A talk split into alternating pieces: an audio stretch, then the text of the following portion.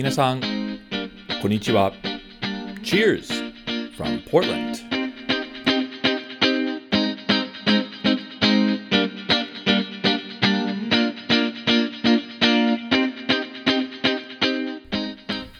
皆さん、こんにちは。どうも、お収集ブログのレッドです。ポートランド、オレゴンのお酒シーンを紹介するおトックポッドキャストへウェルカムです。これはポッドキャストのエピソード24です。このエピソード24ではオレゴンのお酒ニュースやベアリックブルーインの新しい第3号店を紹介します。そして今回のインタビューゲストは奈良県で有名な醸造所の奈良醸造の波岡康則さんです。波岡さんは、えー、ビール作る歴はが全くなしの段階から1年10ヶ月間で高品質のビールを出す醸造所を立ち上げました。大したことですからご期待ください。なお、このポードキャストはトラブルポートランドの提供でお送りします。ポートランド観光にご関心のある方、ぜひ www.travelportland.jp へどうぞ。トラブルポートランドの皆さん、ありがとうございます。これからはもしかして僕の一番好きなセグメントでドリンクタイムです。今日のお酒はペリカンのケープクラッシャーの IPA スタイルのビールです。ホップの香りは最高だね。乾杯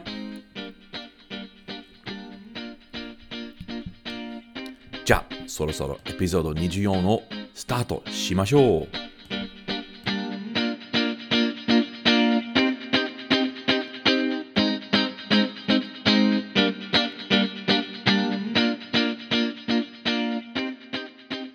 次、オレゴンのお酒シーンのニュース3件を共有したいと思います。第1件は、ロイヤルリージョンの第2号店のオープンです。ポートランドでは多くのビール醸造所はありますが、もちろんクラフトビアバーもたくさんあります。その一つは、ビールギークに人気はあるロイヤルリージョンです。場所はポートランドのサウスイースト近所で、モダンタイムズとイクリプティックの新しいムーンルームの中間に位置してます。そのあのポートランドの、えー、お店の、えー、看板やインテリアはかっこいいです。ただし、独特点は、えー、99種類のオレゴンビ産の生ビールの提供です。本当にすごいです。あの他の州のビールは全くありません。そして11月にロイヤルリージョンはポートランドの郊外のビーバトンに新しいお店を開店しました。最近、ビバトンは飲食シーンはより面白くなり、同町に X ノーボやブレイクサイドの出店はあります。ロイヤルリジョンの新店舗は1935年地区の元銀行だそうです。その新店舗では70タップはありますが、10タップはワイン、サイダー、ハードセルツァ用のになりますので、結局ビールのタップは60個になります。ですから、99種類のオレゴン産のビールを提供するために追加でオレゴン産の缶、瓶ビールも提供します。すごいね。あビール以外にスピリッツ、主にウイスキーとカクテルを楽しめます。2020年2年の1月くらいからお店の2階はカクテルバーになります。そしてパブフードはあります。バーガー、サンドなど。でも、夏になると、隣にある、えフライドチキンのお店と、え共同テラスはあのありますので、ロイヤリージョンのビールを飲んで、そのフライドチキンのお料理を食べるコンビはおすすめです。ビーバトンは少し面白くなりましたね。次のニュースアイテムは、ポップアップ店グルーバーの再誕生です。去年、ポートランドのクラフトビールバーインペリアルボトルショップタップルームはコロナのあの悪影響による大変困りました。もちろん他の飲食店も困ってたが、インペリアルの場合は、えー、2つの問題点で特にあの大変でした。1つはコロナのせい、お客さんは外で飲食したした方が、インペリアルではテラスはなかった。2つ目は、冬になってお客さんは冷えてる飲み物のビールに関心は低くなったこと。その状況の中、インピリアのオーナーはかなり面白いアイディアを発想しました。それは、まず、隣のコーヒーショップの夜に使われないテラススペースを借りること。そしてそのテラスにホットドリンクを提供することでした。その結果、冬のポップアップバーコンセプトは誕生して、グルーバーのネーミングは付けられました。まあ、ドイツ語で、えー、まあ、ドイツで冬によく出るグルーワインというホットワインの言葉の遊びです。とにかく、そのポップアップ店は大ヒットでした。実は僕は何回に行ってみましたが、いつも満席でした。そしてやっとあの生きた時、すごく楽しく、美味しい経験でした。ですから、今年の冬にも、まあ、実は11月24日から、えー、インペリアルのオーナーさんは再びグルーバーをオープンします。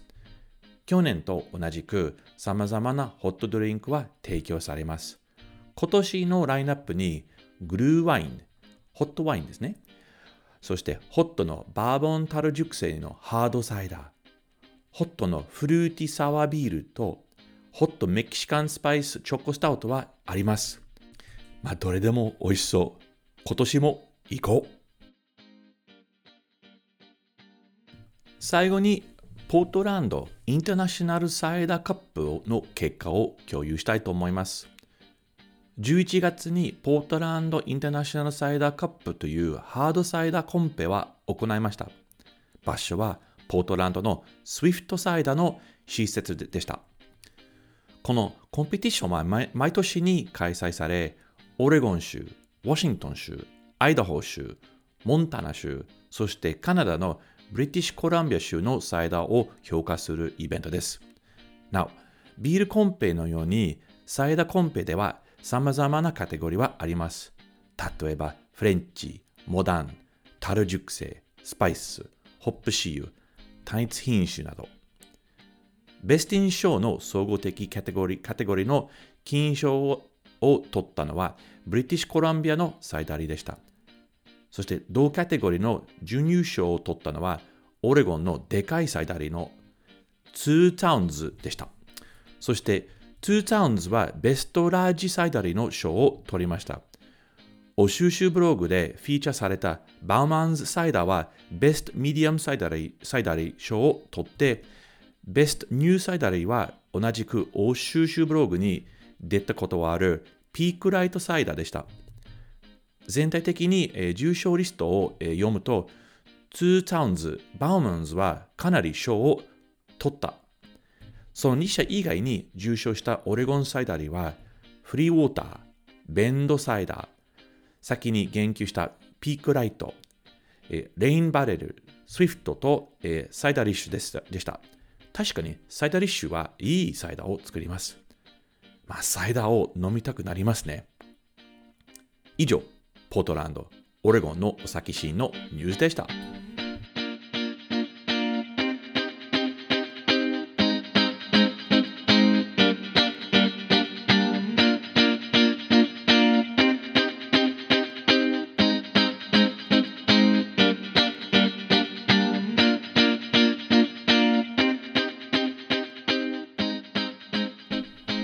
次のセグメントは、オレゴンの飲食店の紹介コーナーです。今回は、 Baerlic Brewing の3 号店を紹介したいと思います。その3号店は taproom only、えー、醸造所ではないんですね。場所はポートランドの Northeast 地区にある Alberta Street です。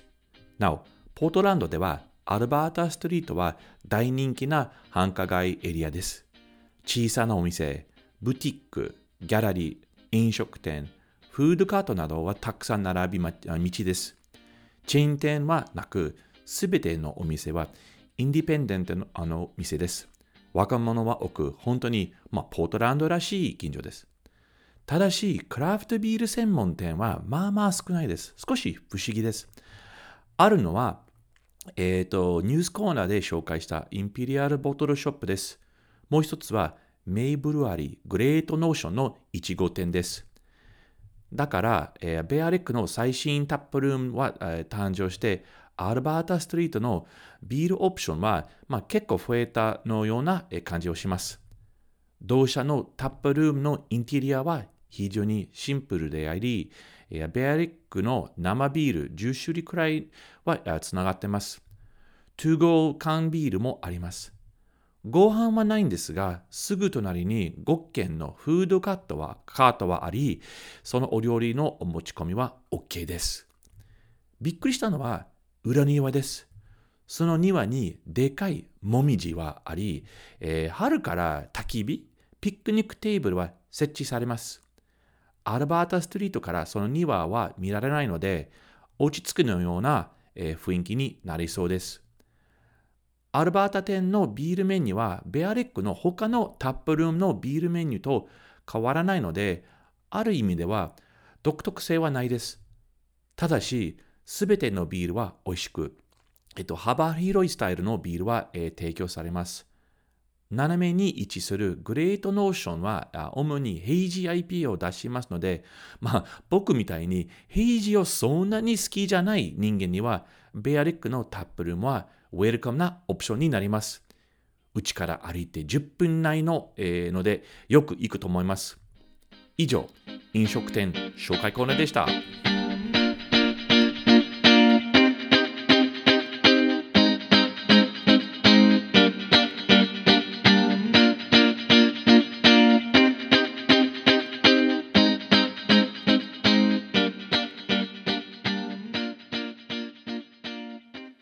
回のゲストは僕の日本のふるさとの奈良県にある、えー奈良醸造所の代表取締役の波岡康則さんです。僕は波岡さんに出会っ会った前の時に、えー彼の評判をすでにしてしてました。えっ、と、奈良県で美味しいビールを作る醸造所はありますよということを何回み何回もに、言われました。その後に、えー大阪で、えーまあ、以前にポッドキャストに出てくださった相谷さんのお話のお店かな、えー初めて奈良醸造所のビールをいただきました。正直言って僕はすごく感動しました。で、実は、えー、波岡さんに初、あの、対面は多分12、2013年ぐらいで、その当時、えっ、と、波岡さんはまだまだ、あの、醸造家になりなっていませんでしたが、えっ、と、波岡さんは、えーもう醸造家になってから、えーまた会ったのは、えー2019年に開催されたフッドツ富士の日本、オレゴンコラボビールやハードサイダーあのイベントでした。確かに、えー、波岡さんのオレゴン側の相手相手ブルワリーはレベルビールでした。えーフッド、えーフッド富士では、えーみんなはバタバタしてましたが、波岡さんとお話ができて、彼とおしゃべりするのはとっても楽しかった。その以降、僕ら二人はコンタクトを取ってます。そして、えー去年の、えー動画挨拶作成の際、えー波岡さんはポートランドに来たことがあって、こちらでの、えービールシーンにインスパイアされたことを分かりました。ですから、そのインスピレーションストーリーを聞くために、こちらから、えーポッドキャストインタビューを、えーお願いして、浪岡さんは優しくあの agree してくださった。だから今回のエピソードを通じて、浪岡さんの紹介するのは大変お楽しみです。浪岡さん、 welcome です。こんにちは。今日はよろしくお願いいたします。お願いします。え今、あの、ほあの奈良県ですよね、波岡さん。あ、はい、奈良にいてます。えっと、今寒い？ちょっと寒くなってきましたね。うん。あ僕、あの、多分波岡さんとはこの話できたかどうかけど、僕、1年間ぐらい、あの、奈良県で住んでまして、初めての日本はに奈良でした。で、で、あの、初めは、えっと、奈良県より東、あの、奈良県のと三重県の、奈良市と三重県の間ぐらいの小さな村でした。で、確かに山だったら、だからすごい寒かった。この時期ぐらい寒かった、本当に。うん。えーじゃあ、あの、波岡さん、今日本当にあのよろしくお願いします。えーそよろしくお願いします。お願いします。えじゃあ、はじめに、えっ、と、まず、波岡さんの、えー自己紹介、あの、個人の方で、えーお願いできますでしょうか？わかりました。えーっと、どこから説明、紹介、自己紹介をさせていただいたらいいかっていうのはあるんですけど、えー、っと、うん、1979年に奈良で生まれました。うん、えー、奈良生まれの奈良育ちです、はい。ほとんどずっと奈良にいてます、僕は。え、えー、生まれ奈良、奈良市でした？えっと、僕は奈良、えっと、奈良のもうちょっと南の方ですね、田原本町っていうあの小さな町で生まれてます。え、え人口何人ぐらい ?3 万ぐらいですね。3万、あ、3万か。はい。はい。ええー、で、ずっと、ずっとなら。うん、で、大学はどこ、な大学も奈良でした？あ大学は、えーと、京都に出てましたけど、えーと、京都に住まずに奈良から通ってました。あ、できますね。その、まあ、奈良と京都の、あの、ね、一日も日帰りとか、ね、そうですね、近いですね。はい、近い近い。はい。僕もよく、あの、近鉄とか JR よく乗りました、その時ね。まあ、僕、夏の時。うん。で、あの、じゃあ、あの、まあ、そのビールののそのあのビール作る歴の話をしたいんですけれども、あのその前に、波岡さんはもともと醸造家じゃなかったでしょうか？初めは。はい、えー、っと、普通に大学で僕はシビルエンジニアリングを勉強していたので、えー、はい、まあ、えー、っと、奈良県庁で、えっと、土木技師ですね、シビルエンジニアで仕事を始めたのが、えっと、社会人の始まりです。えということは、卒業してからすぐ奈良の、奈良県の県庁で働きましたか？はい。もう奈良生まれで奈良育ちで、奈良でずっと仕事するんだろうと思ってたんで。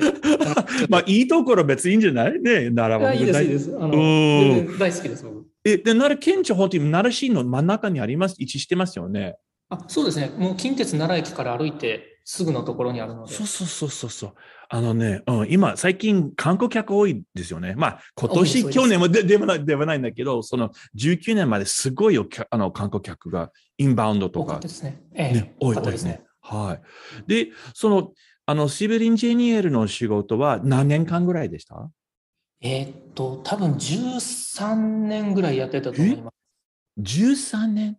それで、はい、あの、もう、まあ、今あのビールのブルワーなんですけど、そのビールを作ろうのきっかけ、もう13年間シビルエンジニアとして働いて、そしてビールを作ろうと思ったんですか、はい、それなぜですか？えー、っと、そうですね。もともと僕、いろんな理由があるんですけど、一つは、えー、っと、もともと学生の時からバックパッカーをやっていて、はい。えー、海外のビールを飲むのが結構楽しかったっていうのもありますね。ああ、なるほどね。ということは、あの海外であの、まあ、その大手のビール以外のビールは実際に飲んだことはありました、学生時代。はい、あの、えー、っと、そうです、社会人になってからぐらいかな。あはいはい、初めて飲んだのが、びっくりしたのが、まあ、クラフトビールかどうかってなるんですが、ヒューガルデンとか、あの特にベルギービールを飲んで、あはいはい、すごいビールの思ってた味と違うみたいなところを知ったところがきっかけでビールに興味を持つようになりました。で海外でバックパッカーした時にその初体験をしてクラフトビールの、まあ、クラフトホガーでもクラフトかどうかわからないけど、まあ、一応ベルギースタイルビールでそれで印象こってずっと残りましたか？あすみませんもう一度お願いします。あのだからその海外でそのホーガーデンのようなビールを飲んで、はい、その印象はその、まあ、飲んでからずっと残りましたでしょうか？あ残りました。あの、もともとビールって苦手で、えっ、ー、と、苦い飲み物だと思ってたんですけど、苦くビールがあることがすごい、あの、衝撃でしたね。え、で、それ、まあ、飲んで、飲んで、あの、だけど、その後にもちろん、そのシビルエンジニアの仕事をしてて、で、なぜ職業変えようと思ったんですか、はい、えっと、一つはですね、えっと、シビルエンジニアリングの中で僕結構公共交通機関とかに携わる仕事を長くしていたんですけど、はい。そうすると、あの、スマートシティとかの、コンパクトシティとかスマートシティとかで、はいはいはいはい。最先端の事例になって出てくるのがポートランドなんですよね。まあ、ようん、まあ、よく言われてますね。はいはいはい。うん、なので、僕最初に興味を持ったのは、ビールよりも、例えばそのトラムとか、うん、スとかがすごい発達してる街だっていうことを知って、どんな街なのかなっていうのを調べていく中でビールもすごい有名な街だっていうことを言ってみたいなと思ったのがきっかけで結構仕事とこうなんだろうオーバーラップしてる部分がありますね。はい。はい。じゃあそれでだそのままシビルエンジニアリングの仕事をしててでもうやめて、もう今度醸造家にななろうと思ったのは、もうななんかイベントありました？あの、なんか、あることで急に決めたとあのこととか。そうですね。えっ、と、一つは奈良県ってものすごくその当時は、えっ、と、ブルワリーが少なかったんですけれども、うんうん、えっ、と、僕その時、えっ、と、シビルエンジニアで、えっ、と、奈良県の南の方の天川村っていうところに住んでたんですけれども、はい。天川村の湧き水で昔クラフトビールを作ってたっていうことを村の人に聞いて。え？え、あの、奈良県の南の方？そうです、そうです。あ、そう。あ、あ知らんかった。あ、オッケー。あ、じゃあそれで？てないところなんですけど、えー、うん、なんか奈良県でもクラフトビール作れるんだったら、僕ビールを飲むのが好きで、あの作るとは思ってなかったんですけど、うん、誰か作ってくれればいいのにな、みたいなことをずっと思ってたんですよ、ね。あ、そうか。うん。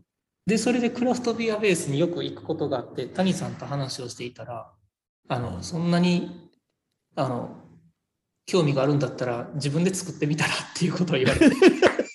え、谷さんに言われたんですか？言われました。で、勉強するのに京都醸造っていうブルワリー、うん、これから京都で立ち上がるっていう準備をしているので、よかったら一度話をしてみないかっていうことで。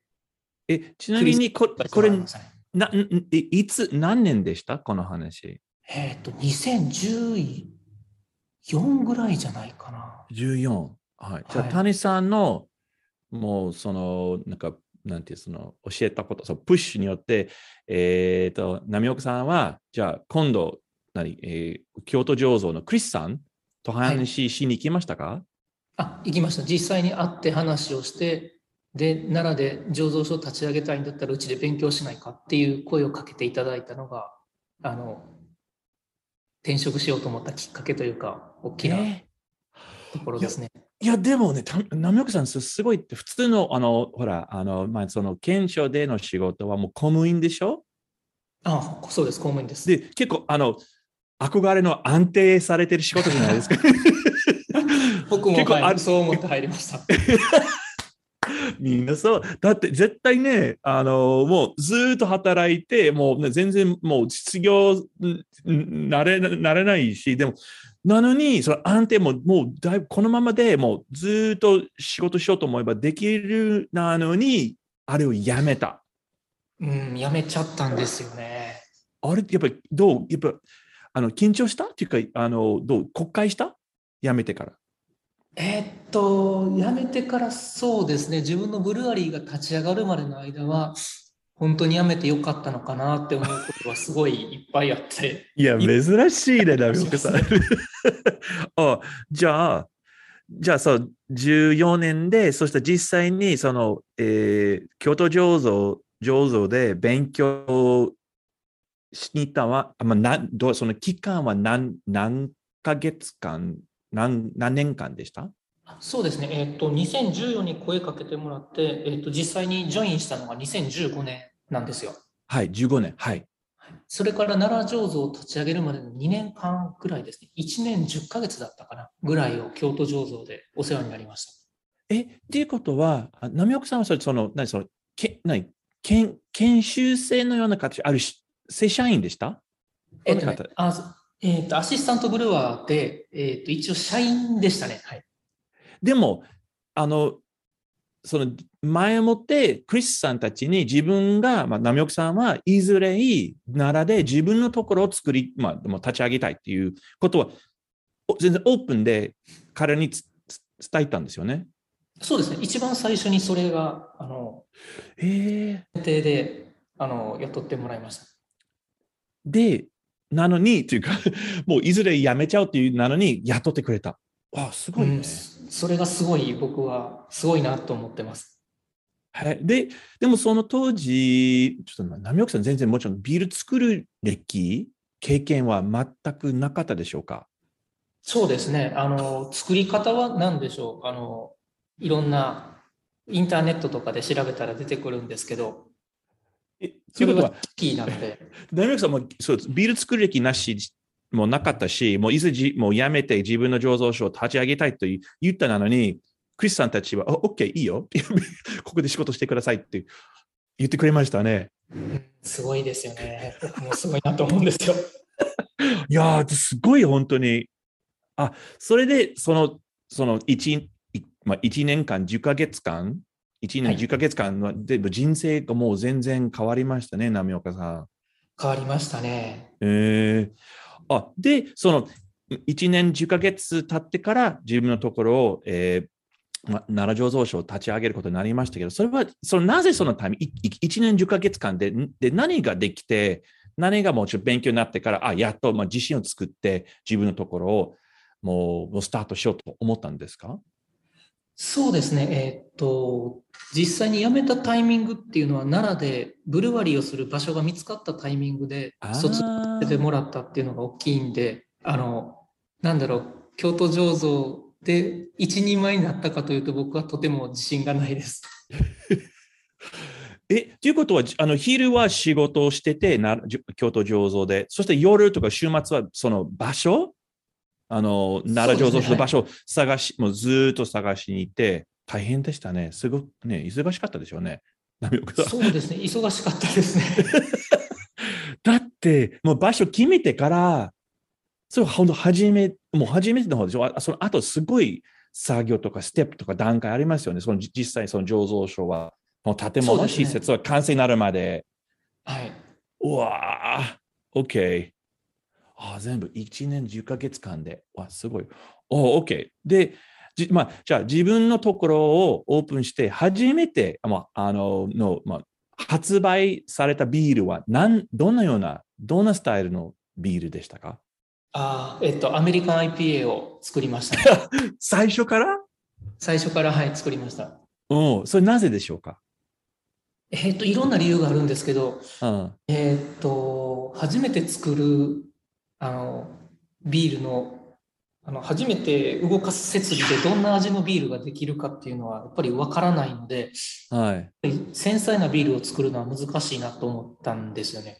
はいはい、あとはあの自分が作りたいとずっと思ってたビールを一番最初に作りたいなと思ったのがあったのでアメリカン IPA モザイクとギャラクシーホップが好きだったんでそういったホップを使った IPA ってまだ奈良にはなかったので、それを作ったなと思ったのが結構でしたね、今から考えると。え、いや、でもすごい勇気やったね。初めからアメリカン IPA を出す？結構ね、あの、みんなあれよよくあの注目するのね、あのアメリカン IPA。そうですね。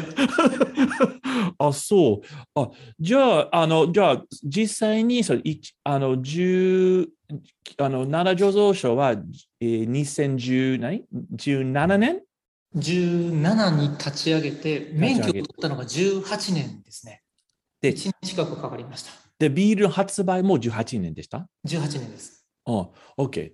じゃじゃあ今、その、えっ、ー、と、奈良醸造所の、その、その、さまざまな、まあ、日本の醸造所の中で、奈良醸造所のえ位置づけ、ポジショニングはどのようなポジショニングとか、そのあのイメージをあのをするんでしょうか？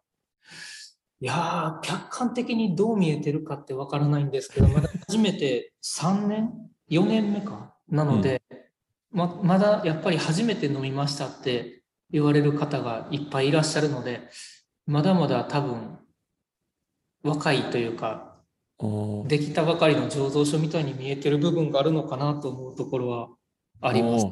え、今、その、は、あの、販売範囲は大体のな、奈良県だけではなく、そ関西、ど、どこですか？どあの、あの、波岡さんが作ってくれるビールはどこであの手に入りますか？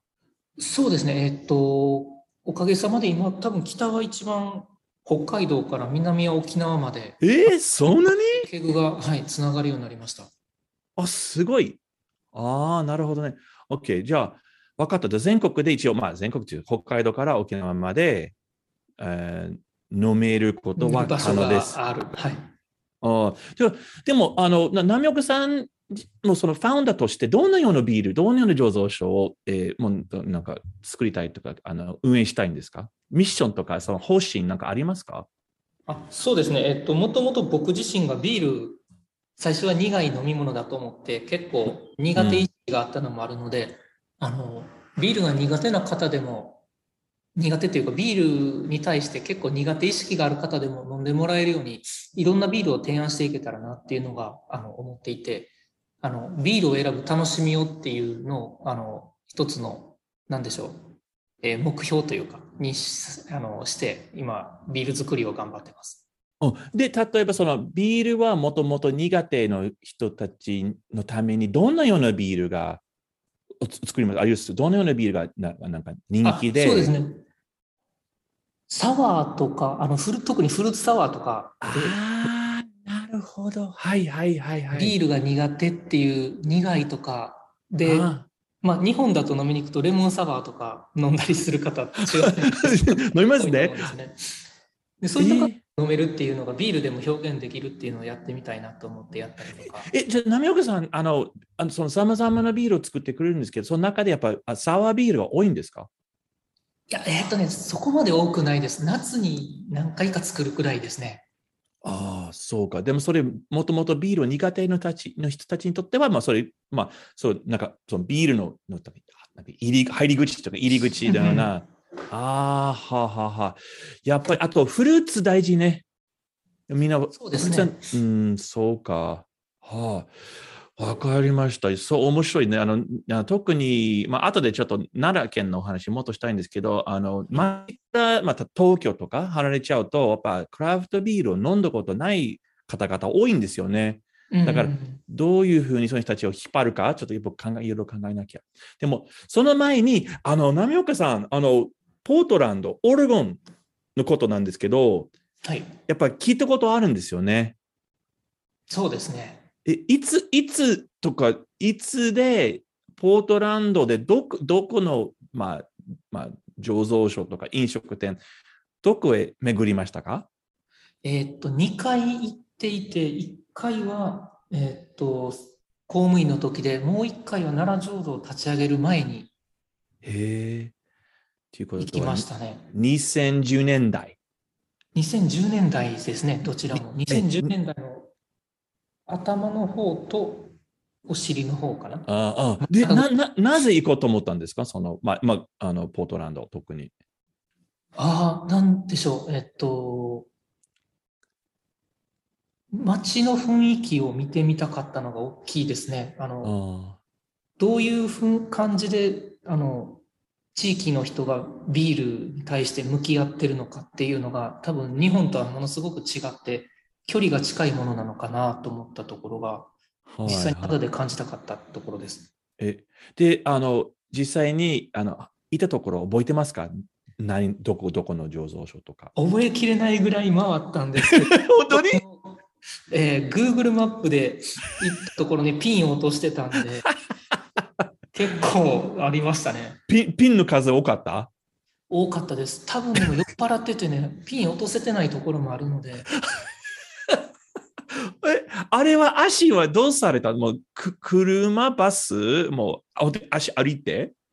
えっ、ー、と、バスで、えっ、ー、と、1日フリーパスか何かあったような気がして。あ、乗り放題のやつね。はい。乗り放題で回りました。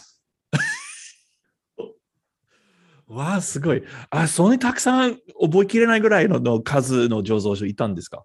行きましたね。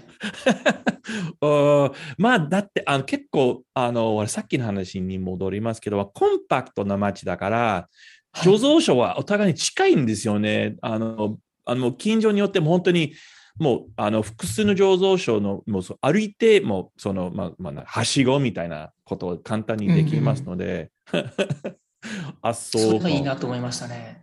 え、じゃあ、あの、波岡さんは、その日海に、えー、ポートランド行って、その、まあ、そのビール、こちらのビールシーンに関して、なんか特に、まあ、感動したこととか、学んだこととか、その印象が、もう、印象的なことは、なんかありましたか？えー、っと、一つは今、レッドさんがおっしゃられたように、はしごができる距離に醸造所があるっていうところが、僕にはすごく衝撃でした。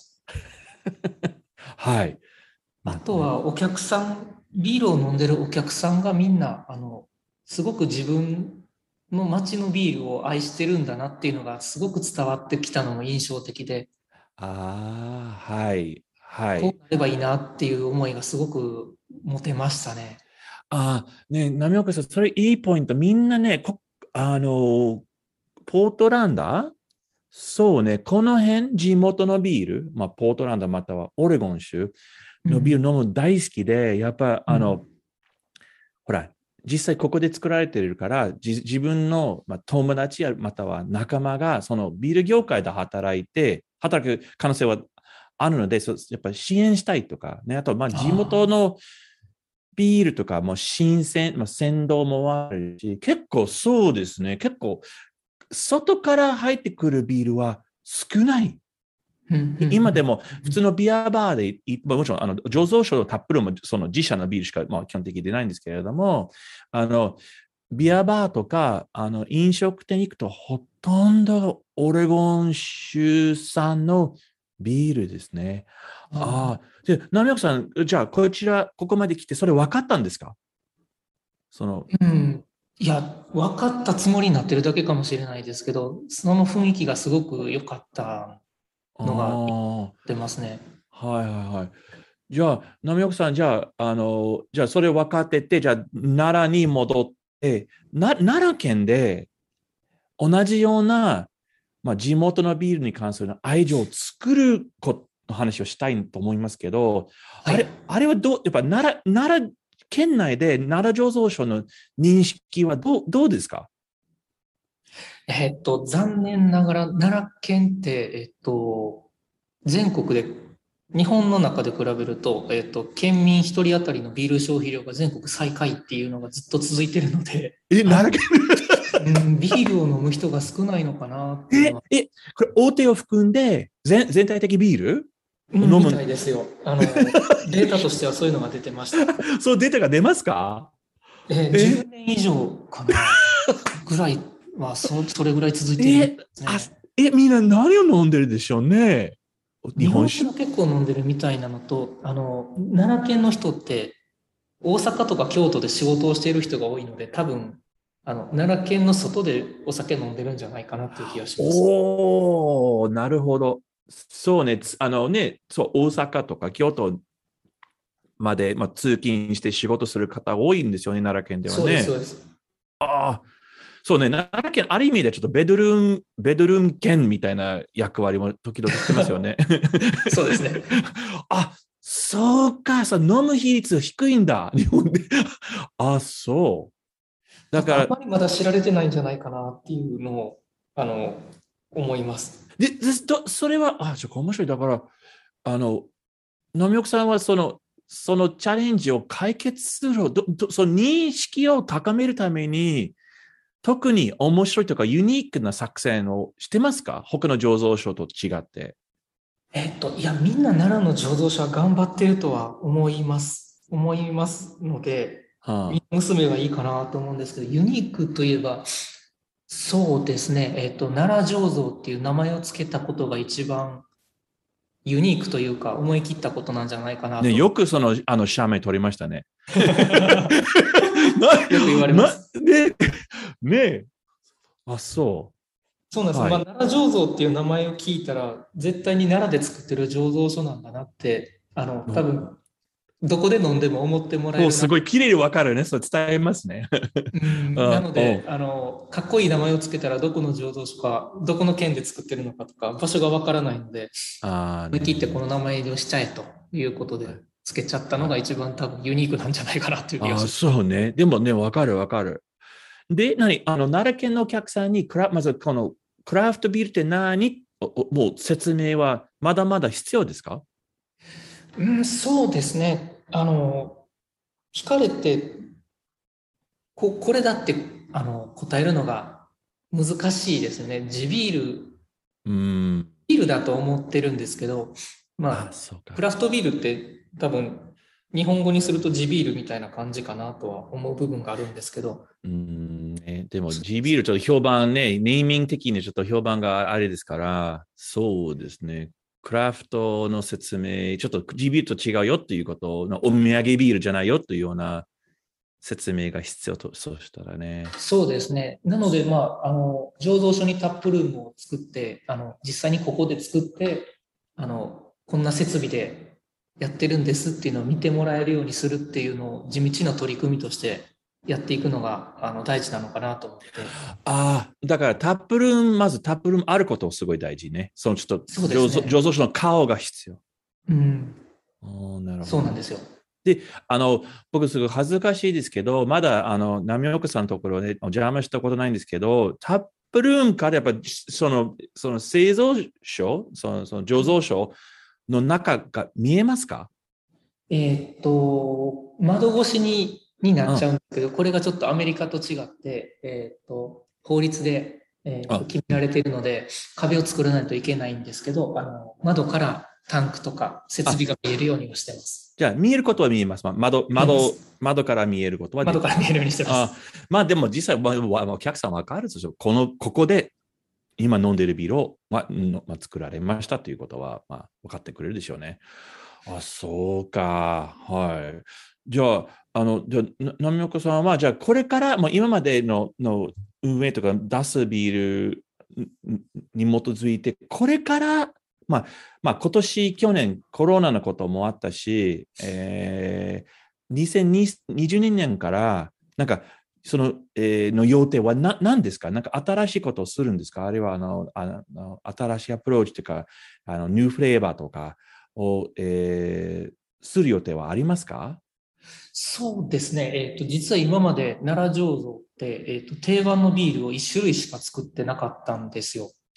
はい。なので、えっ、ー、と、まあ、3年間で80種類ぐらいかなのビールをリリースしてきたんですけど、あの、缶で定番ができたらいいかなっていうのを最近思うようになっていて、来年そういう子たちのことができれば、あの、もうちょっと奈良醸造の、あの、顔といえば何なのかっていうのを缶でも知ってもらえるように。えー、缶ビール、あ、今まで缶ビールはもうまだ、まだ出してないんですか？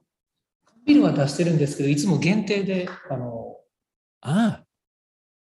1回ずつ作ったビールを売り切れ次第終了ということで、あの、この味美味しかったって言っても、もう売り切れたらもう飲めませんっていう形が続いてます。あじゃあ今度は定番ビールも、まあ、まあ、缶ビールとして、えー、販売するということですね。そうですね。それを来年、なんとかできたらいいかなと思ってます。おあ、ということ、あ、そうか。じゃあ缶、缶ビールは増えるということですよ。そしたらね。そうですね。増やしていきたいなと思います。うんうん。で、でも、あの、波岡さんのところ、あの、僕、すごい、あの、まあ、SNS で見るとかね、あの、デザインがすごくかっこいい。あの、ロゴマークかっこいいし、えと、建物も、外の建物しか見てこないけど、やっぱ、缶のダブルデザインは誰がするんですか？あ、えっ、ー、と、もともと、僕の、まあ、知り合いというか友人から始まったデザイナーさんにお願いしてます。ああ、そう、え、いいですね。まあ、飲み友達みたいな感じなので、自身がかなりクラフトビル好きなので。うん。いや、でもね、やっぱ、あのー、缶ビールのラベルのデザインはすごい大事。あの、実はアメリカでも結構ちょっと看板の役割になりますよね。だから、ほら、ね、コンビニとかスーパーにもう全部並んで、時々ジャケ買いで買うお客さん、まあ、結構、まあ、正直言っていますよ。だから、デザインで決めることは多くて、だから、あの、本当に、もう、本当に考えなきゃ、デザインに関してはね。お分かった。じゃあ、缶ビール、定番ビールを缶缶詰というか、缶ビールにをを販売することは来年の予定です。目標ですね。予定。うん、えちなみに缶ビール、あの、カンニングはその社内でやるんですか？どうやってもあの缶ビールは、はい。えっ、ー、と、社内で、えー、やってます。でカンカンニングマシンとかあるんですか？あ今年の2月に入れて、えっ、ー、と、自分たちでカンニングやってます。ああ、えー、すごいねあ。大きいですね。でもね、もう今、缶ビール出さないとなかなかむず難しいですよ。特にこのコロナ、まだまだコロナ中なんですけど、ね。そうですね。ああともやっぱり缶ビールを作って分かったことなんですけど、まあ、特に奈良もそうなんですけど、あの、電車じゃない、あ電車だったらいいんですけど、車じゃないと通勤できないような人っていうのは、なかなかビアバーに行くことって難しいんですよね。はいはいはいはい、そうか。そういった方になんか噛んだとビールが届けられるのかなっていうところが。おおなるほどね。やっぱなやっぱ奈良県でやっぱ車乗る人たち多いでしょ？もちろん。多いです、多いです。ね。あ、そっかそっか。じゃあ、まあが、外で飲めないけど、ご自宅で飲むならやっぱ缶ビールが、まあ、もちろん便利です、うん。そうですね、そうですね。あ、大事。そうね、多分ね、波岡さん、これからみんな缶出すとも出しっぱなしになると思うんですよ。だから、うん、あの、これ2年前のように、もう生だけとか、まあ、ケグだけの醸造所、うん、多分これからほとんど残らないんじゃないかな。成功するところはね。うん、うん、なるほど。OK。わ、それで、まあ、ね、えー、もう、頑張っていただきたいと思います、缶ビールを。うん、ありがとうございます。じゃあ、波岡さん、今日本当にありがとうございました。すごくお勉強になりました。のその、えっ、ー、と、シビルエンジニアから、えー、醸造家までのジャーニーはすごく面白い話でしたね。すごい、もう本当におめでとうございます。でも、よくやめましたね。公務員の仕事。若かったんだと思います。はい。じゃあ、今度僕ね、あの、僕の、えー、日本のふるさとに奈良に戻って、あの、波岡さんのところにお邪魔したいと思います。ぜひ遊びに来てください。はい。よろしくお願いします。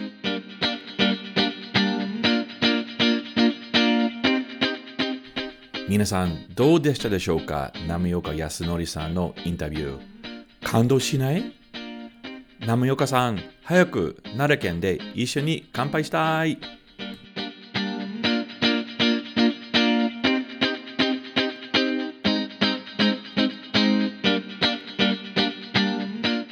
このポードキャストエピソードを聞きいただき誠にありがとうございます。